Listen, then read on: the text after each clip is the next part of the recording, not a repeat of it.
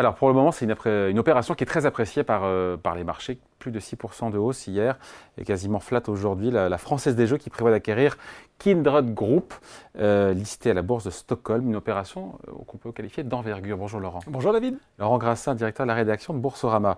J'ai voulu laisser une petite dose de, de, suspense. c'est vrai que le nom de Kindred Group, ça ne dit pas forcément grand-chose à, celles et ceux qui nous regardent. En revanche, euh, il y a des marques qui sont connues, notamment la marque Unibet. Bah oui, exactement. Unibet, 32 euh, Red, ça c'est euh, plutôt Royaume-Uni, Maria Casino, donc effectivement un poids lourd quand même du jeu européen.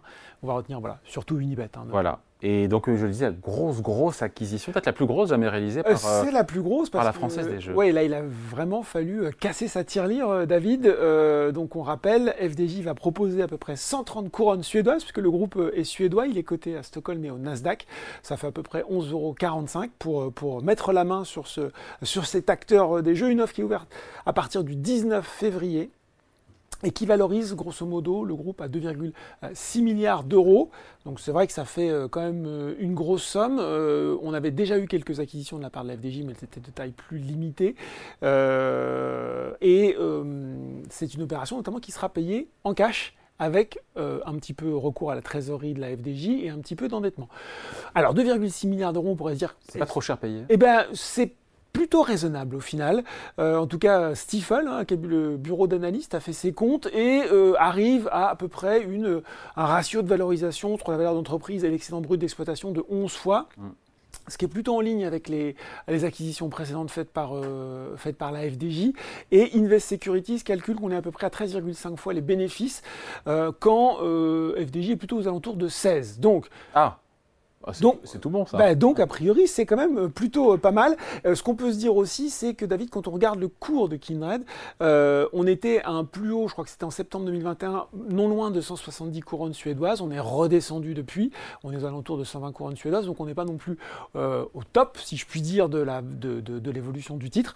Donc bon an mal an, en termes de somme dépensée, c'est une grosse somme, mais ça semble plutôt quand même raisonnable. Bon, dans le cadre d'une acquisition de cette ampleur, on sait que la réaction des bourses peut parfois être surprenante et parfois les investisseurs font un peu la fine bouche euh, parce qu'il ben, y a un montant important déboursé, on est en milliards.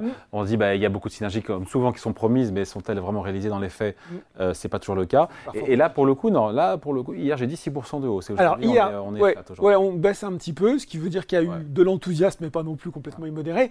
Euh, mais en tout cas, c'est vrai que vous l'avez très justement dit. Souvent, la première réaction des marchés quand on annonce une acquisition, c'est la baisse du titre parce qu'on est toujours sur mon Dieu, il y a de l'argent qui sort et on ne sait pas si on va le rentrer. Après, ça dépend de la psychologie des marchés. Euh, oui, mais quand même, hein, j'ai envie de dire, sur les dernières années, c'était quand même plutôt ça. La bonne réaction parce que c'est vrai que euh, l'opération semble vraiment pertinente. Euh, d'un point de vue stratégique, ça va créer vraiment un poids lourd du jeu européen, vraiment un des leaders derrière l'anglais Flutter il y a une bonne euh, complémentarité, ça va sortir un petit peu la FDJ de ses activités euh, de monopole, hein, notamment en France. Donc monopole, c'est euh, le tirage, le grattage et les paris sportifs physiques. Il va y avoir un petit peu plus de, paris sportifs, de paris en ligne, il y a du bingo en ligne, du poker en ligne, etc.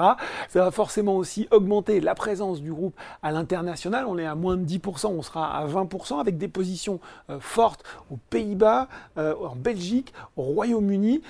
donc voilà, on a un profil plus équilibré, un peu plus tourné vers euh, également les activités concurrentielles, un peu plus international, avec euh, de nouvelles activités, parce que euh, finalement, il y a, une, complémentarité dans les, dans les activités. Et puis, ça nous donne quoi Surtout, David, si on reste sur l'aspect financier, ça devrait donner un nouvel ensemble qui prévoit un produit brut des jeux euh, à 7,9 milliards, un excédent brut d'exploitation, EBITDA en anglais, 860 millions d'euros, et une marge supérieure à 25%, c'est quand même pas mal.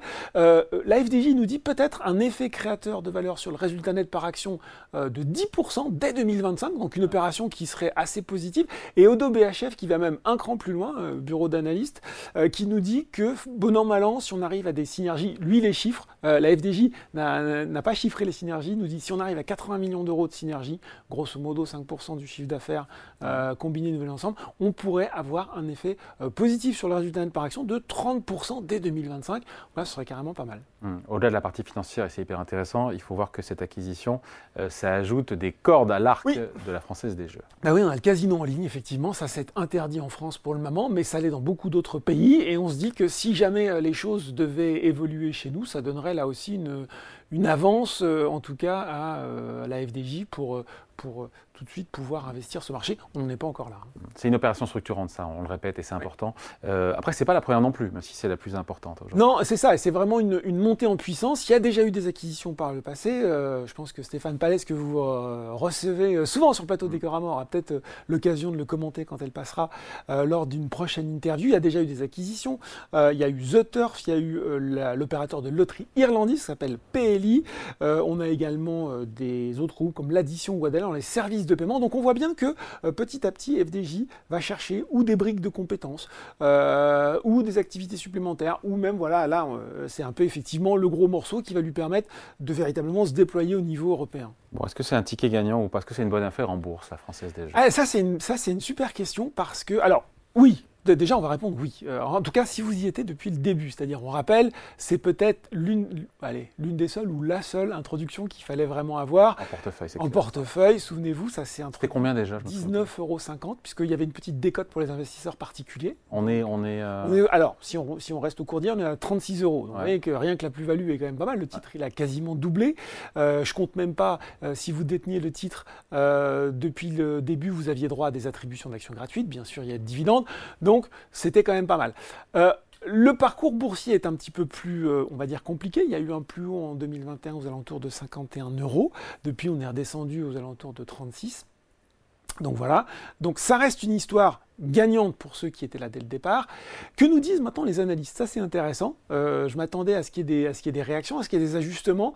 Euh, et au final, le consensus, en tout cas euh, ceux qu'on ressent sur Boursorama, est plutôt, là aussi, voit plutôt l'opération d'un bon oeil, mais il n'y a pas d'enflammement des perspectives de cours. C'est-à-dire qu'en gros, la note de Stifel que je vous, signais, que je vous signalais plus tôt, ils sont à 38 euros, sachant qu'on est voilà, aux alentours de 36, donc il n'y a pas un gros upside à l'achat. Et puis on a Deutsche Bank qui ce matin euh, a maintenu sa recommandation à conserver, donc il trouve le titre euh, positif, euh, tout en relevant son objectif de cours de 37, David, à 38 euros. Donc voilà, donc c'est ça veut dire quoi Non, mais pour les gens qui nous regardent, ça veut dire bon, dans Française des Jeux aujourd'hui, c'est quelque chose de sans doute intéressant qu'en investisseur particulier, sans doute plus pour le dividende, pour le fonds de portefeuille, que pour chercher une plus-value rapide tout de suite. Il y a du rendement, c'est vrai. Il, y a du rendement, voilà. Il y a, il, y a, de la visibilité. Il y a quand même une activité euh, qui est presque acyclique. On voit bien la, capacité à résister en temps de crise euh, pour ce type d'activité. Donc c'est une bonne valeur de fonds de portefeuille.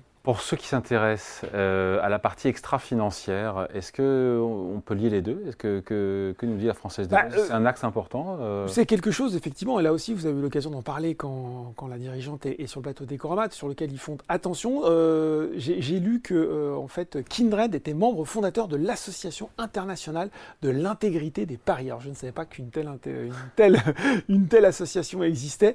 Euh, voilà. Et puis le, le, groupe explique que de toute façon, il n'opérera que sur des marchés localement ou en voie de l'être. Ce qu'on peut dire aussi, c'est que pareil sur Boursorama, on a des, on a des notes ESG, des notes de risque ESG fournies par notre partenaire Sustainalytics, ce qui est plutôt faible hein, pour FDJ. Je crois qu'on est à moins de 20 sur 100. Donc ça montre qu'en tout cas tous ces aspects-là sont euh, bien géré euh, par le groupe et à mon avis qu'il continuera à l'être. Allez, merci beaucoup. Explication signée. Laurent Grassin, directeur de la rédaction de Boursorama. Merci Laurent. Merci David.